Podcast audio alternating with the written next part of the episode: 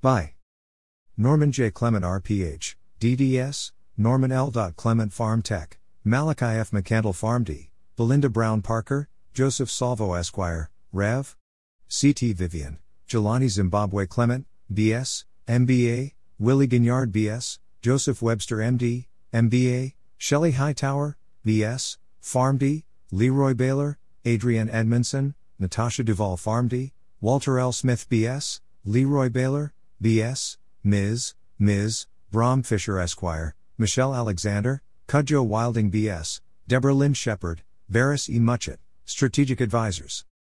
Richard A. Lawhorn, Ph.D. I call upon then SIP to immediately repudiate and withdraw the 2016 CDC guidelines on prescription of opioid analgesics to adults with chronic non-cancer pain.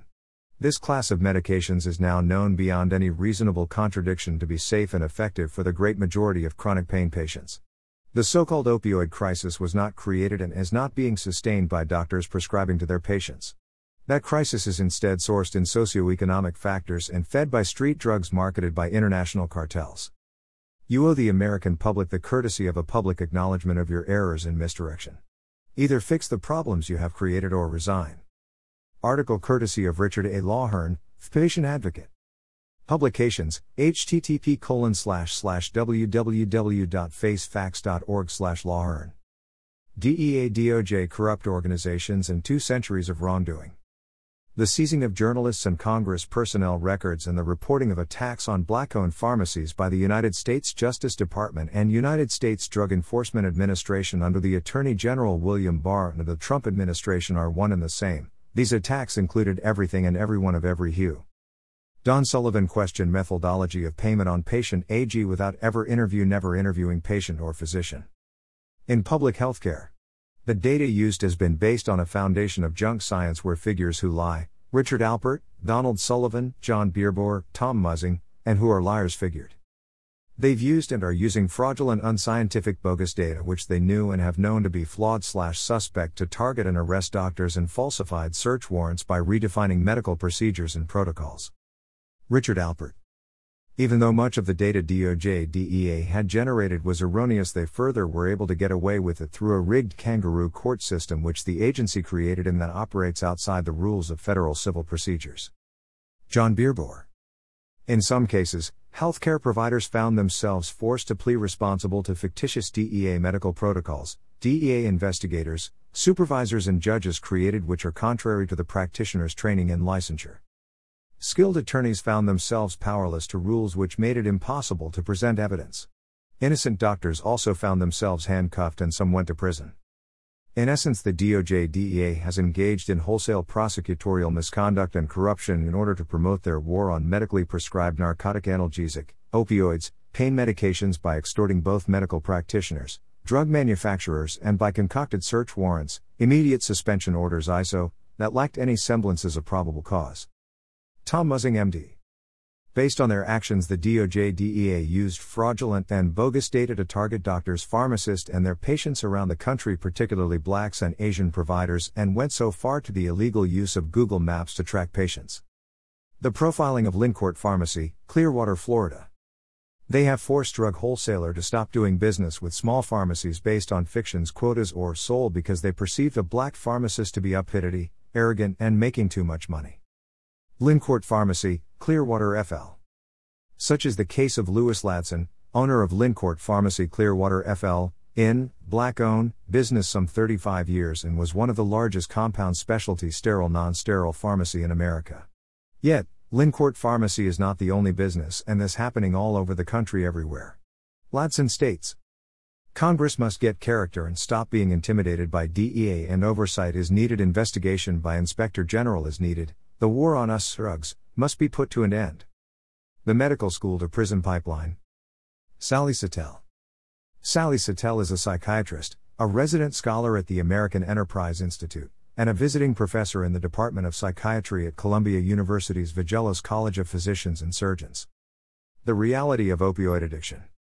Sally Satel, MD, writes, between September 2018 and September 2019, I worked at a local clinic in Ironton, Ohio, an Appalachian Rust Belt town of 10,000 that had been pummeled by the opioid crisis. On Tuesday nights, I co-led group therapy with John Hurley, a seasoned social worker and twinkly-eyed Santa Claus of a man.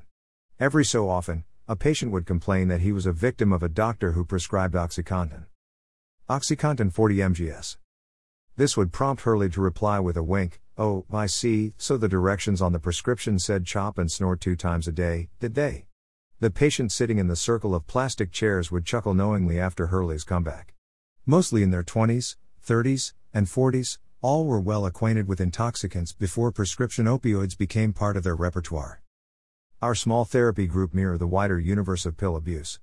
According to an analysis of 2014 data from the Substance Abuse and Mental Health Services Administration's SUSA, National Survey on Drug Use and Health, STU, more than 3/4 of non-medical users of prescription opioids, those who use prescription drugs they were not prescribed or take them for reasons other than pain relief, had at least tried non-prescribed benzodiazepines, such as Valium or Xanax, or inhalants before turning to prescription opioids. Kalabaka, Trikala, Greece. Now let's follow the science. Similarly, a Washington University review of almost 5,000 people who sought treatment for pain reliever addiction found that 70% had prior experience with cocaine, methamphetamine, hallucinogens, or benzodiazepines. Other data from the same researchers show that over 90% of patients admitted to treatment programs for opioid use disorders had used at least one additional addictive substance in the preceding month. These findings are consistent with data from the Centers for Disease Control and Prevention, CDC, showing that 4 in 5 individuals who die from overdoses associated with prescription opioids have at least one other drug present in their systems at death. 1. Patient's first opioid medication could have come from a doctor, but subsequent supplies were obtained elsewhere. According to a 2014 survey by SUSA, only 22% of a national sample of people who misused prescription opioids within the past year obtained their most recent supply from a single doctor. Meanwhile, half of the sample reported having obtained pills from a friend or relative, usually older relatives with cancer or a terminal illness. Others stole or bought the pills from someone they knew, procured them online, or purchased them from a dealer. The latter supply might have come from warehouse or pharmacy robberies, or from stops along delivery routes to pharmacies and hospitals where, again, inventory is subject to theft. Some doctor shopped, obtained multiple prescriptions from multiple doctors, forged prescriptions, or patronized pill mills, doctors' offices that are largely pills for cash outfits. Archaea Olympia, Elis, Greece. At the same time, studies of people taking prescribed opioids routinely reveal that the vast majority take them without incident. Then STU reports that among the 91.8 million adults, both patients and non-patients, who took pain relievers in 2015, 1.9 million, or 2%, correction appended, qualified for a prescription opioid use disorder at some point during the year. Another representative study, this one from a research team at Harvard University in 2018, discerned signs of opioid abuse and addiction in only 0.6% of over 500,000 privately insured patients prescribed opioids for post-surgical or acute pain. And in a 2016 Washington University survey of almost 700,000 patients, 0.3% abused or developed an addiction to opioids within a year after receiving at least one prescription. Even among patients undergoing treatment for chronic pain, only a small percentage are at risk of abusing or developing an addiction to opioids. A team led by a scholar at the Research Triangle Institute, for instance, found that 0.12% to 6.1% of 500,000 chronic pain patients abused or developed an addiction to opioids within 18 months of starting treatment. Western Cape, South Africa. The Cochrane Library, a respected independent collection of databases, found that in a combined sample of 2,600 patients drawn from 9 separate studies, only 0.27% developed signs of opioid addiction. Another review, co-authored by the director of the National Institute on Drug Abuse and published in the New England Journal of Medicine, found, our rates have carefully diagnosed addiction, averaging less than 8% in chronic pain patients. Why do estimates of opiate abuse and addiction range from under 1% to 8% of these patients? Researchers from the University of Miami shed valuable light on the question when, in a review of 24 studies on patients prescribed opioids, they distinguished between patients experiencing pain with a history of substance abuse or addiction and those without. They found that an average rate of new-onset drug abuse or addiction for pain patients overall was 3.27%. But when they examined the 4 studies that had deliberately excluded patients with a history of substance abuse or addiction, the rate shriveled to 0.19%. These findings are consistent with abundant evidence confirming that patients with mental health conditions, particularly depression, and those who report taking extra medication to manage stress are more likely to progress to abuse or addiction than those who do not fit these criteria. For example, an analysis of the National Epidemiologic Survey on Alcohol and Related Conditions, a survey of over 36,000 people, found significantly increased odds of abusing or developing an addiction to pain relievers in those who reported traumatic experiences, as well as those who had been diagnosed with a psychiatric condition. Athens, Greece. In the Washington University survey mentioned above, roughly two-thirds of the participants, all of whom sought treatment for pain reliever addiction, confirmed that they had been diagnosed with and treated for a psychiatric disorder. A similar proportion of subjects reported they had used prescription opioids to self-treat psychological issues, while 80% indicated they did so to escape from daily stressors, past trauma, or other issues going on in their lives.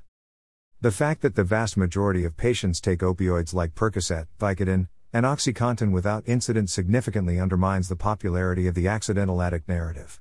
At the same time, we know that prescription pain relievers help set the current crisis in motion. How can both of these statements be true? Part of the paradox can be explained by the fact that, for decades, otherwise responsible physicians routinely failed to identify patients at higher risk of becoming addicted when prescribing pain relievers.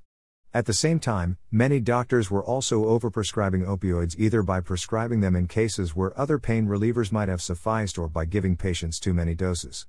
In fact, one representative study published in the Journal of Joint and Bone Surgery in 2016 found that patients prescribed pain relievers typically reported using only about one-third of their supply. Their surplus pills spilled out of unattended medicine chests and into the gray market, where ensuing transactions helped stoke the opioid crisis. The accidental addict and the exacerbated use of opioids. Some reporters, no doubt, simply hoped to call attention to the opioid epidemic by showcasing sympathetic and relatable individuals, victims who started out as people like you and me. It wouldn't be surprising if drug users or their loved ones, aware that a victim-infused narrative would dilute the stigma that comes with addiction, had handed reporters a contrived plotline themselves.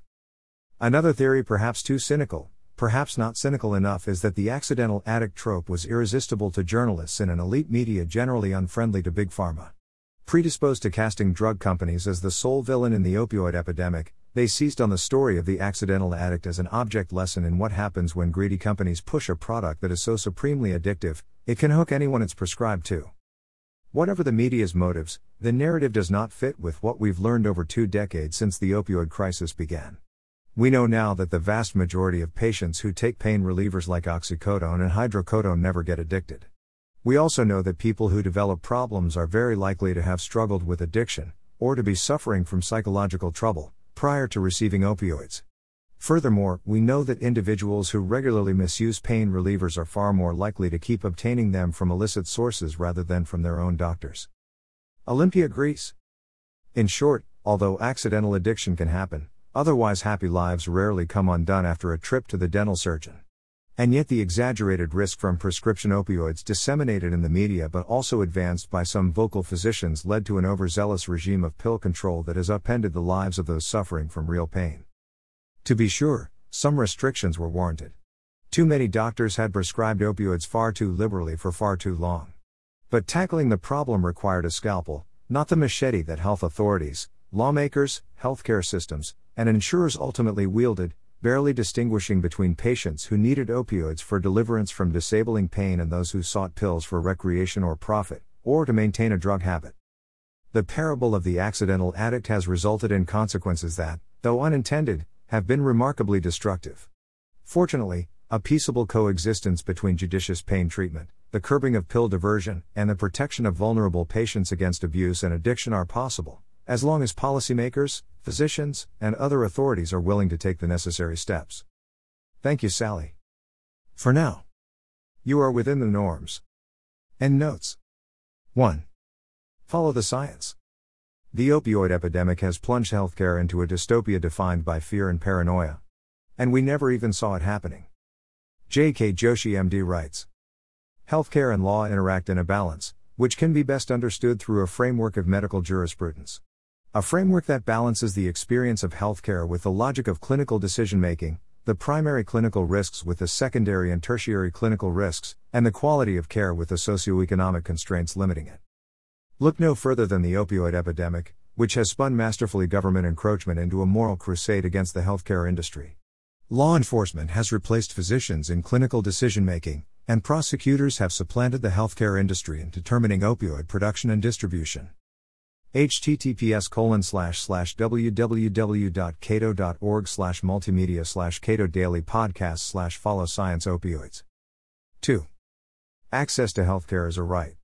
To deny access is to deny justice. White opiates. 3. Dr. Sullivan has never been to Respondent's Pharmacy. TR. 407-14-16. Dr. Sullivan has never spoken or attempted to speak to any of the patients whose eForce data he reviewed. Don Sullivan testimony accepted based on glaring privilege.